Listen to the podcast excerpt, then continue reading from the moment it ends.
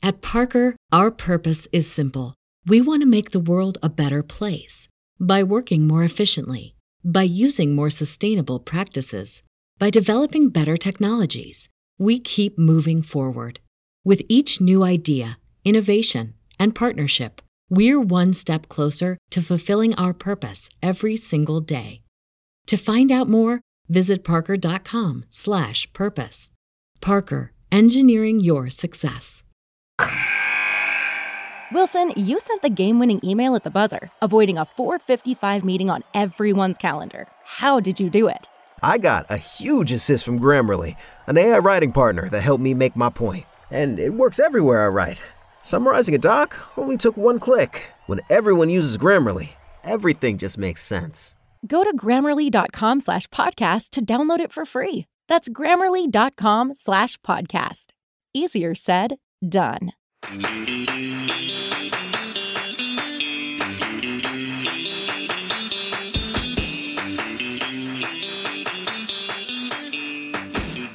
What's up, everyone, and congratulations once again. You are back with District Baseball. I am Nick. You can follow me on Twitter slash X at the Coach Moose. He is Trey. You can follow him on Twitter at reverse two R's, two S's, and the show at District BSB. We are back with a jam packed episode today talking about all things Nats. Unfortunately, a lot of off the field stuff with the Nats, but we'll get to that. Trey, what's going on? Uh, nothing much, man. I'm just uh, a, a, a, little disappointed that we will be focusing more on the off the field stuff with the Nats, but uh, you know, sometimes that's how it has to be done. We got to talk about some stuff. Um, but you know, we do have some stuff that happened on the field as well. Yes, uh, this week, yep. uh, which included CJ Abrams reaching the 40 stolen base mark. So I think we should start with that. Uh, CJ has been pacing extremely well throughout the second half. Uh, currently, he has 27 st- stolen bases. 27 of his 41 have come in the second half. That's only 48 games played. So extrapolate that to about 150, and you're looking at a guy who's uh, you know getting close to 80 uh, if you want to if you want to go like that. So the second half has really shown his capabilities as a as a base stealer and as a run scorer. Yeah, and I mean, I, I don't think I'm breaking any news when I say like he's unquestionably unquestionably been one of the bright spots for the team all season long. I mean, if you want to take out the first month with all the defense stuff oh, and yeah. you know him batting eighth or ninth and him not doing any favors to the fans who are trying to advocate on his behalf to hit higher. um, but like since then, you know, uh, he, has been much better, especially defensively. Like we're, we're talking about the stolen bases, and rightfully so. He's only the third player in Nationals team history, you know, so not counting the Expos with Trea Turner, Alfonso Soriano to hit 40 stolen bases. And as you said, you know, if he does this for a full season or like just bats leadoff for a full mm-hmm. season, you know, who knows what that number may look like, especially with the new rules, which is obviously the catalyst behind, you know, all these stolen bases in Major League Baseball. Um, but also like if he starts walking more, and Absolutely. you know we, we can talk about the darnell coles approach. I mean it's jump on the first pitch which is like something you tell you know a 13u travel team and not you know a major league guy. Like i think major leaguers know not to throw a first pitch fastball right down the middle unless you're adam wainwright apparently. Oh, um oh, God, but dude. don't uh, get me started on that. yeah i know. That that's just to say like cj's age 22 season doing the things he's doing like yeah he he has a lot you still want to continue to see from him but man you cannot argue with what we have been seeing from him and it's pretty exciting Oh yeah, definitely. Um, you know, the, the thing is, you obviously we want that on base percentage to come up because yeah. the more he gets on base, the more it needs he to. steals. Yes, like absolutely. If, if, we're being real, like it needs to. Definitely, it's going to continue leading off. I, I absolutely agree. Um, but I will say when he is getting on base, he's scoring. Uh, mm-hmm. 48 games in the second half. I believe he scored 35 runs in that time. That is when he gets on base with nobody in front of him, he's scoring it almost every time. So that's uh, that's a big deal. So if he can get you know that on base percentage up to around 350, we're I mean his he's going to be extremely valuable. And yes, thank you for mentioning his defensive improvements. I really think I still think it was more of a mental thing from uh, that first game. He had the three error yeah, game. The, he had the yips. Yeah, yeah, yeah. He, he struggled out there with and that with his confidence, and uh, I think he's definitely found some of that in the second half um, and has looked way smoother. Errors have gone way down, especially um, throwing to first base. He's he, that that's definitely been where he's picked up some errors on the throws, but he's he's been a lot cleaner in that regard recently. Yep, for sure. Uh, but the other young guy, like if you want to talk about top of the lineup production, uh, obviously that's going to be CJ Spot but having the ability to slide a guy in in the leadoff slot if you're trying to get CJ, who's still young, still learning to play a full 162, just a full season in general. If you want to give CJ a day off, you don't want your offensive production to take a huge hit. Jacob Young has emerged as like a very quality, not only like fill in guy, but just a quality starter as well. Like in his, you know, handful of games because it's still a small sample size, but he's had 45 plate appearances or sorry, at bats at this point. He's batting 311, 380 on base percentage with an 802 OPS, and power is not his game. So he's not going to, you know, hit for 20 bombs or, you know, might not even hit 10, but he's still managing an 802 OPS, you know, just kind of dinking and dunking and using his speed. Like his speed is up there with CJ's. Um, so having him not only fill in for CJ, but just fill in in the outfield in general after Stone Garrett went down. He's been like such a, a breath of fresh air that we sorely needed with all the off the field stuff. And obviously, like I said, the Stone Garrett injury and just kind of the rut the Nats have seemingly been in. Jacob Young has been the bright spot. Yeah, I'm a I'm hundred percent with you there. He's actually shown more than I thought he was going to be capable of. Hundred percent. Uh, in, in this in this short stint. Now, again, it's been a very very short stint, but mm-hmm. um, he's shown things that we think he can carry over to the future. He's got speed. That's probably not going to go anywhere for a while. No. He can absolutely run him down out there in center field. Uh, he made one of the most ridiculous plays I've seen from a Nats, Nats player this year. Pick your poison. Uh, He's made a couple. you're right, but man, that jumping into the wall yeah. one from last night was pretty spectacular. Um, the main thing that is really impressing me from you know the batting perspective is the walk rate and the way that he works at bats. It was kind of like how I was hoping Alex Call would hit at the beginning of the season, where it's like, okay, we finally have we have an out, a yeah. light light hitting outfielder, but he knows that he can he can walk and, and, he can get on base enough to use his speed. It's just really about getting him on base enough. Because uh, yeah, like you said, not really a big power threat, although he, he is uh, able to go gap to gap a little bit. Um, uh, so he's also been consistent. He's on an 11 game hitting streak now, I believe. So that's uh that's definitely important for especially for our position player depth with the Nats because we need every depth piece we can get right now. Yeah, I was just about to mention his hitting streak. Like it, it's not like the crazy hitting streak, you know, in terms of uh like Julio Rodriguez, for example. Like yeah. what he did was stupid. Like no one's ever really gonna do that. But like credit where credit is due, like, you know, coming up as a rookie late in the year and you know, not missing a beat we also need to realize he's jumped four levels this year alone. He's gone from yes. high A Wilmington, which I'm rocking the uh, Blue Rocks right now with my hat.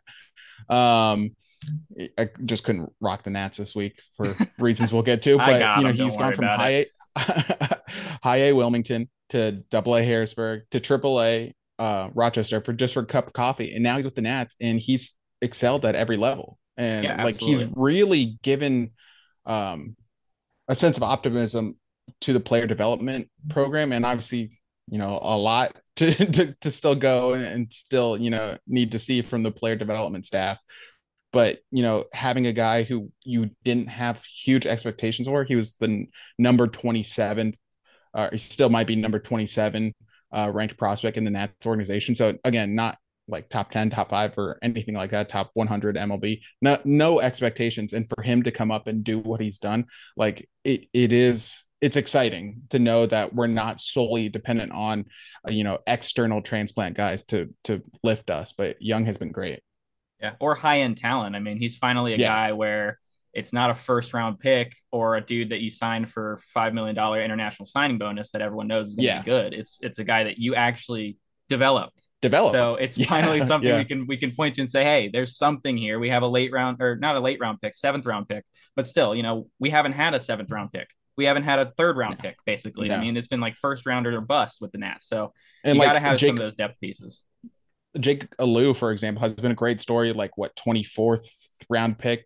Yeah, late. I don't late, even late. know if they go that that long anymore. Yeah, in the so draft. Uh, like something. He's been an, a nice story, but like you know he, he's not necessarily a lock to to stick around long term like he, he's been okay and i'm rooting for him but jacob young is like oh this guy has a legitimate shot to start next year, not Yeah, just like I be on the team. I, I actually, I'm, So- I was that was my next point was, uh, you know, as we're still kind of in the transitional period here, where some of the guys aren't, some of the high end talent guys aren't ready. Jacob Young has a, abs- he absolutely has has a claim to that 2024 center field starting role uh, going forward. Yeah. I'm rooting for him for sure.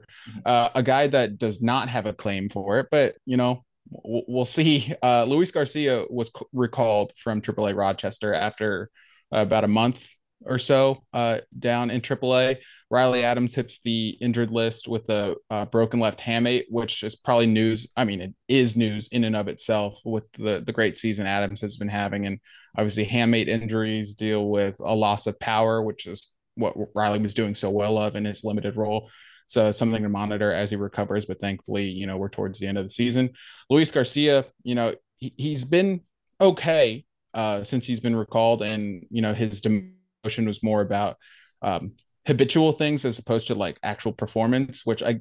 I I was angry at the uh, demotion when it first happened, but if that's truly the reasoning, I, I can I can respect that. Um, what are your thoughts on Luis Garcia just like as I was going to say a prospect, I don't mean a, a, traditional prospect, but his prospects for just securing that second base job. Yeah, well, you know, I was a big, uh, I'm a big believer, and I still do believe Yeah. that Luis Garcia has a lot of hitting talent in there. Um, I'm not sure if the current coaching staff is is going to be able to get the most out of him.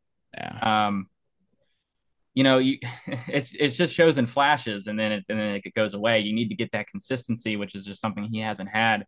Uh, although defensively, he's been much more consistent this year, so that is at least something to point to and say, hey, he improved at something. But um, yeah, I mean, we got to see some something happen with the bat with the power. It's we know it's there. I mean, he showed it before. It's just can we unlock it consistently? Can it, consistency? That's really it because he's Yeah. he's had these these big these big spikes of production and then it goes back down. So now it's really just trying to get a consistent uh, look at Luis. And listen, if if the Nats ownership situation was different, I'd say maybe you look at the free agent market. Maybe you look at a trade for for maybe one of our uh, mini outfield prospects that you can go and get like a, a I don't know major league ready prospect for, for Or at least close to ready guy. Yeah. Yeah, you know something, but um, probably he, he's probably going to get he's going to have a chance uh, because I can't see the Nats spending on free agents or anything like that. So Yeah. uh, we'll just have to, to hope that uh, Luis can can figure it out. I still really like the guy, so uh, hopefully uh, he'll be able to lock in that talent and get some consistency going forward. Yeah. Uh, like the, the thing with Luis Garcia, I, like you said, his defense has been better, which is good. But let's just say his defense is, you know, league average at best. Yeah. Um, which I, I think is a realistic possibility. Um, you know, the the one thing that helps resolve any defensive issues or concerns is if you hit home runs. like let, let, let's be honest. Like if that bat carries the defensive woes, you just don't care. That's a trade you will make all the time. And I think eh, Luis isn't going to be like a 40 home run guy. He might not even be a 30 home run guy, but we've seen the power. And it just it goes back to you saying, you know, the staff isn't right for him and, you know, maybe vice versa, but Luis has that power and that's just not what the Nationals approach is as a club. Like CJ and Keibert Ruiz are having success going away from the club's philosophy, pulling the ball in the air and you know they're yeah, experiencing like second half surges because of it. Whereas Luis Garcia didn't really have the opportunity for you know that second half surge because he was demoted. Mm-hmm. And again, I, I think with all things considered, I agree with the demotion, but this is still a guy you want to see pan out and you want to you know play to his strengths and not have him fit your mold just because you're too stubborn to change or you know that's what you've always done or anything like that so i, I hope they let him play to his strengths a little bit more pull the ball in the air because he's good at it and you know you you've posted uh videos about him loving those high fastballs like let him let him eat i yeah, mean for, for whatever reason, I mean, I don't know if this is him. I don't know if this is what they're telling him. He swing he swings at pitches down and and rolls over ground balls all Yeah. the time. I'm like, And man, he you don't even swing at him. pitches. Yeah. I know. So Just hit, let hit the them high be. stuff. I don't know. Yeah. I don't know if that's that's. I can't tell you if that's him or if that's Coles or whatever, but uh, it feels like Coles seems but- like because that seems like what the whole team freaking does, Right. Swing at everything. So I don't know, man. It's uh, Right. it's, The in- the talent's there. We yeah. just need to unlock it. Basically. Yeah, the entire team has a problem with walk rate aside from Alex Call because he just cannot hit a baseball, so he relies Basically, solely yeah. on walks. Uh, but the entire team has a problem with walk rate and pitch selection. It's not that they're chasing; it's they're just like refusing to strike out, so they'll induce weak contact. Like it, it's kind of a backwards way, but yeah, swinging at pitches that you don't have to swing low at. quality pitches. Low quality, yeah. That's yeah. that was that's always my thing with Ruiz. When Ruiz takes a strike, it's on that. Let's say he gets a pitch on the outside corner for a strike he is generally better in those at bats where he just takes that strike because he, yep. he's going to get a better pitch to hit. Yeah, and, and it's like, worked. And it's all good with being aggressive, but it's being aggressive on your pitch. You don't want yeah. you don't have to swing at a pitcher's pitch when you don't have two strikes. When you have two strikes, you know, do what you can to survive. Try and put the ball in yeah, play. That's but, different. But mm-hmm. yeah, before two strikes, the the selection, the the pitch selection's got to be better. Team wide, like Ruiz has done in the second half. You can see the improvement. So I don't mm-hmm. understand why they don't look at that and say, hey, maybe we should all be doing this. But yeah, what do I know? So. Yeah. Speaking of uh, what do we know? The answer right now is not much when it comes to what the heck is going on in the front office. uh, you know, Mike Rizzo still not extended. We assume he will be back, but like it, it's kind of getting to the point where you know red flags are raising, alarm bells are are sirening. Like this is confusing. Add on to that, you know, the Johnny DiPuglia resignation, which we talked about last week, and now they just let go of 12 scouts from their scouting department. They moved Chris Klein from the um I don't remember what his exact title was, but basically he was in charge of he was Rizzo's pick to be in charge of the draft and they moved him to just kind of like a special assistant to scout major league talent and not have anything to do with the draft. So they are like actively taking away responsibility when it comes to the draft and player development from Rizzo. And obviously DiPuglia seemingly resigned because he's he saw that coming. So it's just like a very weird situation. That being said, it's not like the Nationals had exactly been killing the draft in in Rizzo's tenure. So it, it's not a bad thing as long as those scouts get replaced. Obviously, if those scouts are just getting the axe as a cost cutting measure, then it's a horrible thing. And, uh, you know, the Lerners need to sell the team. yeah, that was going to be my, my point actually is just like, it, it would, the reason why they're cutting scouts is not the reason why they should be cutting them.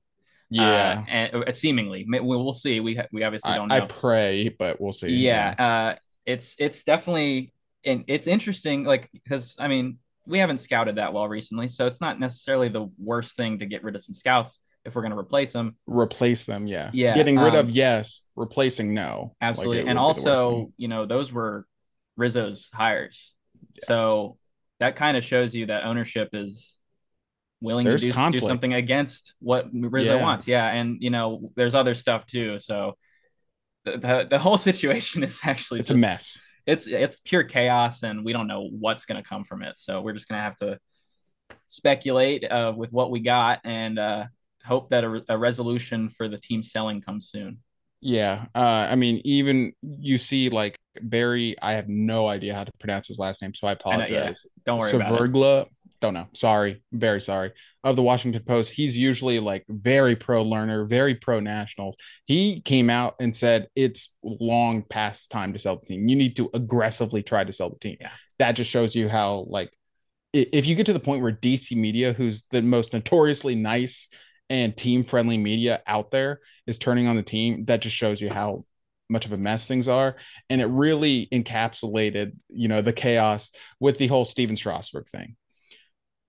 I, assume everyone knows what we're talking about, but just in case anyone listening does not necessarily follow the Nats or watching does not necessarily follow the Nats, Stephen Strasburg, you know, eh, first overall pick, World Series MVP, uh, you know, dealt with major injuries all throughout his career, uh, tried to rehab from thoracic outlet syndrome and just major nerve damage in his arm over the past three years ultimately decided he just couldn't do it anymore. They decided to retire. You know, fans were very emotional because even though the contract is massive and Strasburg made what like two starts on it, um, we know what he meant to this team, and you know him having a retirement ceremony that was supposed to be yesterday, September 9th, um, you know, th- that that was going to be a, a feel good moment.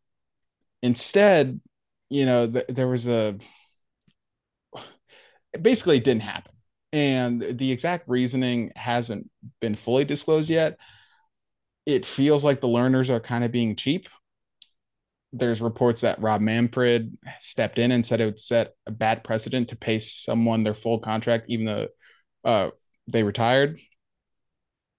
It, it, it just depends on who you believe. There, there's of course the people who hate Scott Boras and you know vilify him at every turn. They think it's Boras is doing, which is just they hate Boras for negotiating through the media when the Lerners are doing the exact same thing.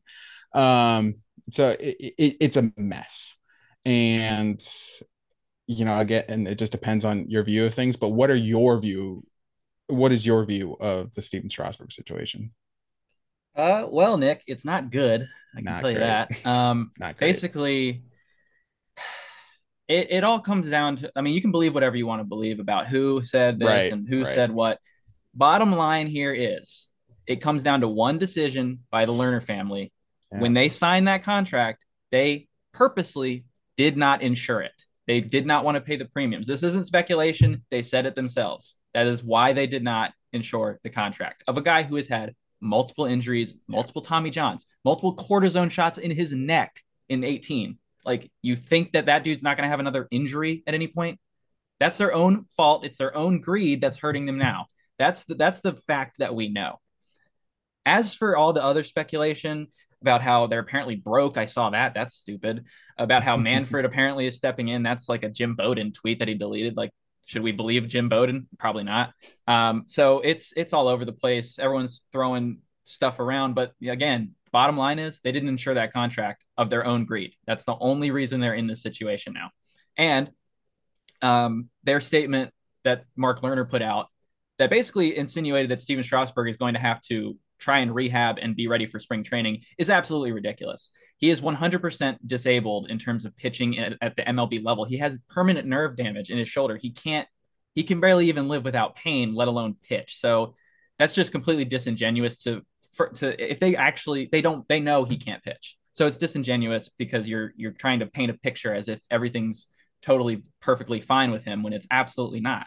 So it's, it's just it's a bad look for the for the entire organization really um in terms of you know how the, the, everyone views us and and how other players and how other executives might view the nats now um bottom line Lerner's got to get get rid of the team uh to yeah. to to get some some semblance of yep. reputation back yep absolutely uh you know final thoughts on it is one you know it, it sours what should be a very sentimental and emotional moment um and Stephen Strasburg, who's not one for making a big deal of things, he's always kept to himself. Like him, even like smiling and giving Anibal Sanchez a hug during the World Series run was like a huge deal. So, like he obviously he's not going to make a big deal out of this, but it, it sucks for him too.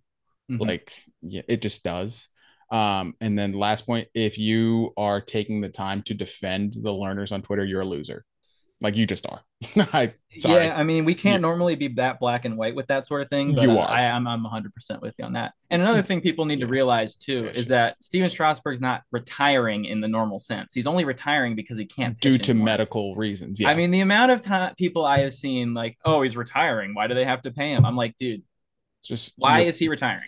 stop defending Think, billionaires. Like, I know they're, like, they're not going to love you. Use some critical thinking skills for half a second and realize the reason he's retiring is because yeah. he physically cannot pitch. It is nothing nothing to do with him not wanting to play. We don't. It's it's not an mm-hmm. Anthony Rendon situation here. Okay. right. Yeah. That that's that's a totally different thing. Totally different and thing. and Strasburg no has list today. Yeah. I mean that's yeah. ridiculous. But Strasburg has done everything in his power to get back on. He got a freaking rib mm-hmm. removed. I mean, what is what else you want the guy to try and do? I, I don't I don't know. So yeah, I'm pretty much 100% with you there. Yeah. So, all right, before we move on, let's pause and get a word from our sponsors. Perfect timing because I needed to plug in my laptop and I know you're going to cut this anyways. So, perfect. Nope. Now I'm leaving it in. Fuck. Leaving uh, it all in. Sorry. all right. We're at about 22 minutes. So, we'll, uh, I'll speed up this. Oh, I want to yeah, have. We're actually we're doing all right. Let we can we can do a. we'll have a Okay. good discussion on the Cy Young, and then and uh, then we'll go a little quicker. But yeah, we we we don't have to rush too quick. Cool. All right. All right, we're back. And now let's shift the conversation to the entire National League. Last week, we talked about the NL MVP, which, for those following, has not gotten any clearer, although Mookie Betts is a little bit banged up this um, right now Mhm. and didn't play in the series against the Nationals, which would have stat padded a lot for him, I can only imagine. Um, but let's Freddie shift to Freeman the- got the nice boost instead. yeah, exactly. um, let's shift to the National League Cy Young Award, which is very similar to the National League MVP award, but for different reasons. The National and National League MVP award, you have three legitimate candidates, and the National League Cy Young Award, you have a bunch of the guys that could win. Like no one's really running away with it, and no one has like a over overly compelling argument to win. You know, you have Spencer Strider for Atlanta, who you know strikes out a lot of guys, but his ERA is like a three nine right now. You have Blake Snell, who leads the league in ERA, but he walks a lot of guys. Uh, you know, Justin Steele of the Cubs, like doesn't necessarily have the pedigree, which I think is a factor here, but he's having a very solid season, but doesn't have the innings pitched. And then you have, you know, the the guys that do pitch mornings, like your Zack Wheeler and Logan Webb, who, you know, don't have the the eye-popping numbers, but you know, they're pitching the most for teams that are in contention. So it, it's just like a very interesting and compelling argument. And I think it's going to be one of the closer votes we've seen in in recent memory. Do you have a, a guy you like more than the rest when it comes to NL Cy Young? No, I actually don't. I, uh, No. I I don't. Not that I like. Not that I like better. Um, right. you know, like you said, it's it's kind of a bunch of guys here who do certain things well and maybe not so well in some other areas. There's no dominant starter this year Yeah. like there was last like Alcantara. Um, so there's definitely discussion to be had, but I gotta just gush a little bit about Logan Webb uh, because here's the thing with with me, it's the Cy Young voting is pretty simple. The first two things you look at are innings and, and run prevention. Innings and run prevention. I don't care how you prevent those runs or how you throw those innings. If you do it, that's what it sh- that's what should matter first. I'm not saying any other stats don't matter because then you can start once once it's close enough, like it is right now, you can start you know nitpicking. Mhm. Um, but I really think we need to remember, like I'm an I'm an advanced stat guy, but we got to remember that the most important thing about pitching is is preventing runs and and eating innings. I mean, Logan Webb, he has gone less than five innings like twice this year. I think. Mhm. Funnily enough, once was his worst start of the year was against Was us. against by the way, yeah. he went like one inning. It was crazy. yeah. We made him throw like Award 50 winner pitches. killer. Yeah, I know. but he has the most innings in the league uh, with 193 with good run prevention. It's not nearly at the same level as Snell or as Steele, but he also has, you know, 35 to 40 more innings than both of them. That's a lot of outs that he is getting that those guys are not getting. So while I don't think he should win, I think he should actually have some hype. Um, him and, and Zach Gallen as well. Zach Gallen is uh he, he's kind of fallen down a bit, but his innings uh, He had are, a great start the other night. Yes, I think that pushed him up over 185. So, you know, with these with these guys that there, there's so few guys now that get, get to the 200 inning mark. If Mhm. you have a pitcher that gets to that mark now, I mean, it, It's kind of a big deal. it's a huge deal. It's super valuable because nobody else is doing it. So it's uh, Logan Webb is definitely going to go over 200 if he continues the run prevention that he's been doing uh, recently. Then we might have we might have a competition. Um, but yeah, right now it's basically impossible to vote. I mean, Yeah. I could I- not give you a 100% selection right now. Yeah. I also think I misspoke. I think Justin Steele actually overtook uh Blake Snell for the ERA lead, but they're Yeah, kind of yes. neck and neck. It's it's like right Yeah. there. Yeah. Yeah. Um it it's a tough decision. Um I would say I think Blake Snell has the but if you're going to argue Blake Snell, you can easily argue Justin Steele. it's it's tough. It's tough. It's really, really tough. I mean, the, the one thing that you could say about Snell is that he leads the league in a in a in batting average allowed, so he's not Right. getting hit. Um, so Right. that's kind of his. and big, he has a to he has a higher K percentage than than Steele. Mhm. Um, obviously, way more walks. Justin Steele has the big advantage there. I want to talk about two things really quick. I think Spencer Strider under unless he goes perfect game, perfect game or something insane like that, he is not really the contender in my mind. He's a contender, sure, having a fine season, but he's not the Cy Young to me. I, I think Charlie Morton's having a better season than he is. Right. Like when you're not, arguably not the best pitcher on your team, that came out wrong, but you, yeah, you, I know what get, you mean. Yeah, you get yeah. the point I'm trying to make. I think he's having a fine season. I just don't think it's Cy Young caliber. Like his ERA is almost four, and I know ERA is iffy in, in some respect, but you know he's giving up um, a lot of home runs. Like you talked about, run prevention is, is, a big deal. His isn't like what you would expect out of a Cy Young caliber pitcher, but it's also like you know the argument we're having is no one's really running away with it. So he's in that conversation. Sure, I just would not pick him in my top three if yeah. I had to pick my top three. I, I, love everything you said about Logan Webb. I think it can also be applied to Zack Wheeler. I think yeah. Zack Wheeler is, in my mind, who I would pick for Cy Young. Again, you know, you're not going off the conventional ERA wins. Like even if you're going off wins, uh, yeah, I guess Strider leads uh, the group with 16, but you know, wins are teams that we've talked about like you know talked about that but you know 20 years ago wins were everything you know even like 10 years ago when uh I don't even know if it was that long. Porcello beat Verlander because Porcello had 22 yeah. wins. Like that was just absurd. Um, but we're starting to finally get to the point where wins aren't like the end all be all when it comes to Cy Young. And Zack Wheeler, you know, he is an outside shot at 200 innings. He should get to the 190s comfortably. Um, you know, he he's I don't think he's hit the IL. His whip is just over one. You know, he's gonna strike out more than 200 guys.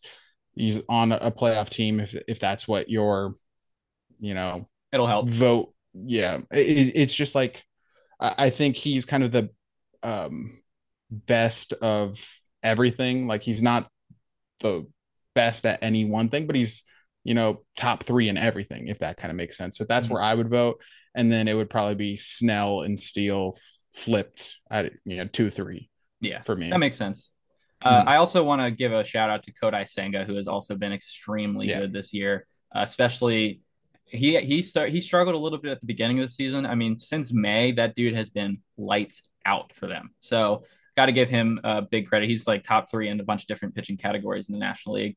I don't think he'll win, um, but he he's he's right there in the ERA. He's got like a three ERA, so uh, there's something there. Uh, if he continues to have, if he throws four gems, you never know. So I guess we'll find out. But uh, you yeah. know, I, I think I think you're right though. It's it's going to be really tough, uh, really close, and honestly, I'm not sure uh, if I'm just I'm just not sure uh, any of these seasons are like really all that great. You know what I mean? It seems like it's kind of just like yeah. No one's having that dominant season, like I said earlier. So it's just a matter of seeing uh, yeah. uh, who who again who can have the best couple last couple starts here. This this was the year like if we had that really dominant closer, this is the year they would they like, might get some be hype. a legitimate argument. yeah, but we don't have that really. Um, at least not in the National League. I although I guess Bautista's hurt for the Orioles, so we don't have it in the American League yeah. either. Um, all right, let's move on. We'll you know shift uh, from the Braves Cy Young candidate to the Braves. I, I'm just getting the sense that it's the Braves' pennant to lose. Like they're obviously very, very good. Ronald Acuna is a big baby, but you know that's besides the point. Um, but if you're looking at potential competitors to the Braves in the NL, like I know the Phillies got to them last year, and they obviously have a lot of experience facing each other. It just feels like it, it's going to be the Braves. Like if you want to look at the Dodgers, for instance, who I know have notoriously struggled in the postseason more often than not, they're just not even as close to as good of a team as they normally are, especially on the pitching side. Gonsolin needs Tommy John. Buehler just was announced to not be returning this year, and um, Urias is just a scumbag and should never pitch in Major League Baseball again. So, like, who's their number one right now? Like, it, the fact that you can't lift i mean yeah i guess kershaw's still there i just assume kershaw's still hurt you yeah, know he's he's uh, actually healthy but uh, yeah yeah now, he, so. he's very good right now so i i did not mean to you know, skip over one of the all-time greats. But the fact that you can't be like, oh my god, the Dodgers pitching rotation is, is down like that has historically. That's pretty. Yeah, it's pretty wild. Right. So you know, and and from there, you're like really needing to make a compelling argument, like for the Phillies or for you know whoever's leading. I guess it's the Spurs right now. This the Central like and, and it's just like you're you're grasping at straws. So to me, it just feels like it's gonna be the Braves, and they're my least favorite team in baseball. So sick, love that. Yeah, well, that's what we have in common. I also agree with that, and I also agree that it is we are kind of grasping at straws to try and find some way that they can be beat in the National League. I was looking at it last night. I think the best team to do so is probably the Phillies again. Um, yeah, they have you know guys that have that experience. They have an ace in Zack Wheeler. Aaron Nola hasn't been great this year, but he can still give you a big game performance. Um, and then it's after that, it's like the only real chance you have is like if the Brewers three headed monster of Burnes, Peralta, and now Woodruff, who's come back off the injured list, if they can shut you down, because that's really the only other chance is to have like extremely good starting pitching. I think we're gonna have to just we're we're gonna have to bandwagon the O's I think. I think the Orioles are the only team that could potentially beat the Braves. Yeah. And that that that even come close to matching up with them. Yeah. Um, maybe the Mariners, if the They're Mariners hot stay hot and yeah. they have they do have that rotation, they do have the starting pitching that you need. Um, but I think the Orioles are probably the best shot. I don't think anyone in the National League has a chance. I would love to be wrong. Please prove Please. me wrong. But yeah. I, I don't see it, unfortunately the the team we have to think about though is the Astros. Like we oh just, yeah we we cannot sleep on them. And trust me, I would love to. I would love to just curl up and have the deepest, nicest sleep of my life when it comes to the Astros, but we can't. Especially now that Verlander's back, and I know everyone's like clowning them for giving up their top two prospects or whatever just to re-sign Verlander effectively. Yeah, but he's back and you know that that team is just so experienced. They're the reigning World Series champions. We like we talked about it la- last episode. You know, we just cannot sleep on them, and you know they've they've overtaken the West. Um, actually, I should probably look that. Are the Mariners the, in first? Uh, the the Astros are currently in first. I'm not okay. sure. All right, they they can't actually. Yeah, the Astros can't not be in first right now, even if they lost today. Okay, so well, good. Uh, that just helps my point, but that team is so well experienced, and you know, Dusty. He, listen, I have my thoughts on Dusty.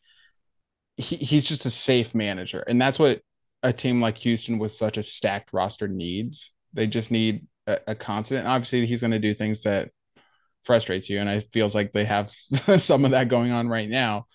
But again, now that he's finally gotten over the hump, I think Dusty knows how that team best operates and obviously getting Verlander back to steady the, the rotation. You don't have to, you know, dump everything on Valdez and um, um, what can I Brown or Brown or Javier. Jav- yeah, Javier is was the other one, but yeah, Browners too. Uh, like the fact that you have that vet there to kind of steady the rotation. Obviously, you have a sack lineup. I, I, just think the Astros might even give the Orioles some trouble. And I love the Orioles. I love the story. I'm not one of those Nats fans that be like, oh, you can only root for one or the other but the Orioles don't have an ace. Like they don't have that game one starter. They have yeah, a bunch that, that was, of they have uh, a bunch was... of guys that could do well, but no one you feel great about giving the ball to. Yeah, that was I actually I totally forgot about Houston uh, as as a potential. You're sleeping on him. I I, I guess I was. How about that? um, you, you know, I think uh, you know if Verlander continues to pitch well, they they do have a three headed monster because I know Javier hasn't had the season that he's wanted, but if he's your there. three, you're comfortable. He's been there. He's thrown six perfect innings uh, in the World Series. So I'll take the I'll take that uh, for sure. I'll mm-hmm. take that experience. Uh, that experience. Speaking of experience, Jose Altuve is back and playing as well as he ever has. I mean, this guy yeah. is going nuts. Yeah. And and it, he looks like he never left. 70 games, he's already at four fWAR almost. That's that's ridiculous. 160 WRC plus. He's raking. He's playing good defense and he's seemingly not slowing down after an injury and the fact that he's getting older is not hurting him at all he's going to be a big deal in that playoff uh, that playoff push for them uh, offensively he's going to have to have a big post postseason i expect him to Yeah, I I would agree. I mean, he's been there a time or two as well. So yeah, just a couple times. Yeah, just a couple times. All right, to wrap this up, we are going to take a trip down to the farm as we did last week and as we will continue to do. Last week we talked about uh, the Harrisburg Blues and we're going to touch on uh, the Blue Rock Blues, Blue, Blues, but not Blues because we're yeah, talking about blues. good things. um, Wilmington, for those that don't know, this is Delaware, not North Carolina, but a notoriously difficult uh, place to hit just because it's a very pitcher friendly park with it being close to the water and the wind and the park dimensions and everything that you know obviously factors into a pitcher versus hitter friendly park um, and that was i can only assume part of the reason to have dylan Crews go directly from single a fredericksburg to double a harrisburg um, is to potentially avoid a you know struggle in uh, wilmington granted james wood was there and uh, Morales and uh, Andrew Pinckney, who we're about to talk about, also performed well in Fredericksburg, but they went to um, Wilmington regardless, whereas Crews skipped. Morales and Pinckney have been revelations. And I know Morales was a second round pick. He was projected to be a first round pick. So it's like, it's not overly surprising, but it's still like a feel good surprise, which is obviously the best surprise to have in the this team and organization gives us plenty of uh, feel bad surprises. The thing with Morales though is he has legitimate 40 home run potential. You know, obviously as he, he progresses, he is still. I let me double check. He did no, not you're, hit. You're correct. A, yeah, okay. He has still not hit a home run, and you might think, oh my god, like he's struggling he still has an OPS of 930 without hitting a home run in Wilmington. And uh, in Fredericksburg, he didn't hit a home run and he still had an OPS over a thousand. Like doing that is so backwards. Like that doesn't happen. and it just goes to show like he doesn't need to rely solely on his home run skills. But my God, this kid is is special. And then Andrew Pinckney, we talked about Jacob Young kind of being like a um, not forgotten, but long shot guy as a seventh round pick. Andrew Pinckney was a fourth round pick, so a little bit higher, but anything past like the first 100 picks in the draft is like is just a crapshoot. It just is. Like there, there's no such thing as a lock in the MLB draft or you know drafts in general, but especially once you get past the top 100 picks in the MLB draft, it's really kind of just so many underslots and so many guys that could have gone earlier but decide to go to college instead. And and, and whatnot. Andrew Pinckney has been great and just adds to the good problem to have in the Nats outfield organizational depth. He's having an OPS over 900 in uh in Wilmington as well, and it, it just I don't know what, what's going on because you would expect Wilmington to kind of dampen these players, and maybe it has a little bit, but not noticeably. And we're talking about guys that could move through the ranks fairly quickly as we, you know, progress into 2024. Yeah, and, and the thing, uh, we you can pretty much ignore slug in Wilmington because yeah. uh, big dimensions, 20 foot wall all around. I mean, like you mm-hmm. said, uh, the wind ch- changes pretty pretty rapidly there. It's on the water, so um, you know if you cut that off and you're kind of just looking at these guys as as pure hitters, I mean, there's nothing not to like. I, I think I think Morales is is is doing something interesting where he's maybe prioritizing developing his hit tool first because and he's got working. he has raw power. I mean, he hit 21 homers in 60 games last year in college. That's pretty ridiculous. I'm not worried at all that he's going to be able to not be able to find that home run power if he develops the hit tool now, has that, and then taps in that power, I mean, you're looking at an absolute beast. Uh, Pinckney is really, I mean, I, I, this is, he's going off. it's like a 160 WRC great, plus yeah. mm-hmm. at high, and that whole league, by the way, is not necessarily hitter friendly. So yeah. you're looking at like, he's slugging 450 in that in that league 450 slug that is so like people you don't you got to understand in in the Carolina League. I believe it's what was it, or that's yes. uh yeah. Nope. Carolina think, League's low A. Yeah, Carolina League's Fredericks. I, I, can't remember but, what league. Anyways, yeah. Either way, the slugging numbers are not high. Uh, and Pinckney having a 450 slug in Wilmington is pretty insane considering. And he's also hitting over 300. Uh, he has a great uh, eye at the plate as well. I believe he's about 440 on base or something crazy like that. So he he has the walk tool, which is important. Um, so really excited for both of those guys going forward for depth, um, and maybe even as for you know Yo-Yo Morales is, like you said, a first round talent. He could be a guy that that is a part of our future as a starter. So um, absolutely, really, yeah, really impressive uh, from from them so far after after that draft. Yeah, and you guys can see why I wore my uh, Blue Rocks hat today. Uh, you know, had to show some love Absolutely. for, for rep it. guys. Yeah, for guys that are performing kind of against the odds right now. Ironically enough, like the of the four you know minor league true minor league organizations obviously you know not counting dsl or anything like that um the one the one area of concern is harrisburg which is like Yeah. not what you would expect Yeah, it is, Uh, it is a little weird. They've they've picked it up a little bit. But so Brady yeah. House is is broken broken out of his slump. listen i love brady house he's having some extraordinary BABIP luck right now like we're talking more BABIP BABIP luck than uh lane thomas but rooting for him for sure Mhm. um but between house and morales we might have our corner infield figured out for the Yeah, foreseeable Again, future like you said, good problem to have when you have Yeah. guys competing for a spot.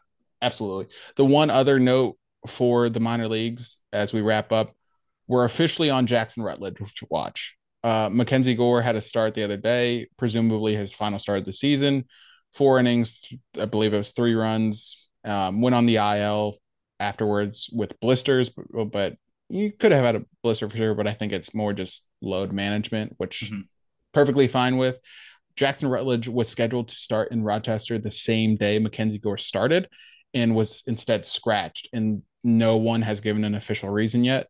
So, you know, the fact that they were lined up to pitch on the same day and, you know, whatnot, um, presumably means we're going to see Jack- Jackson Rutledge's MLB debut. The Nationals just announced their um, proposed or projected starting rotation for the next series, which who we play next? We play Pirates. Pirates. Um, so Corbin and Adon, I believe, are starting the first two games. The Wednesday game was TBA. So that if you're looking for a like a, a in theory start date for Jackson Rutledge, keep your eye on Wednesday. And Josiah Gray is getting three extra days of rest and starting the Thursday finale against the Pirates. So Thank goodness. something to keep an eye on both with Rutledge, Gore, obviously, you know, his season winding down, and Gray getting extra rest. Uh, something to monitor as we wind down the season. Absolutely. Yep. But great episode. We will see how it turns out um, this week. Trey, pleasure doing it with you. You got anything else before we uh, bid farewell to our listeners?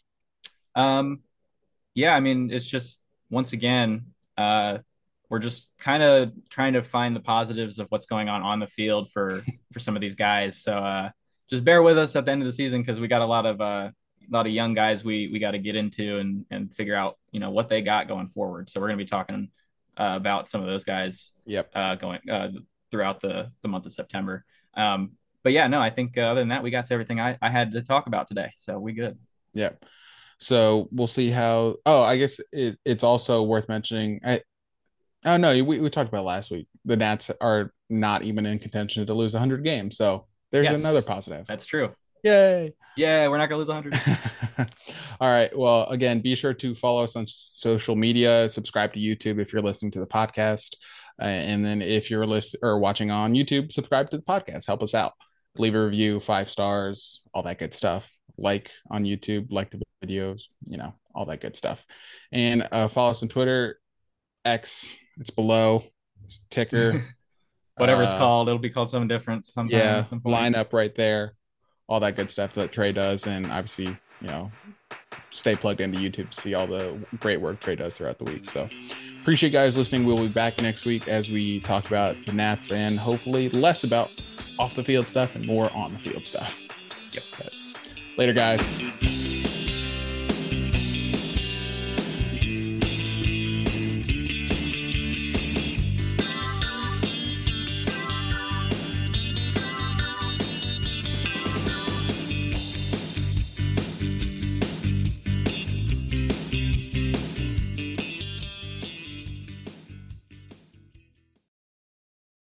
Parker, our purpose is simple.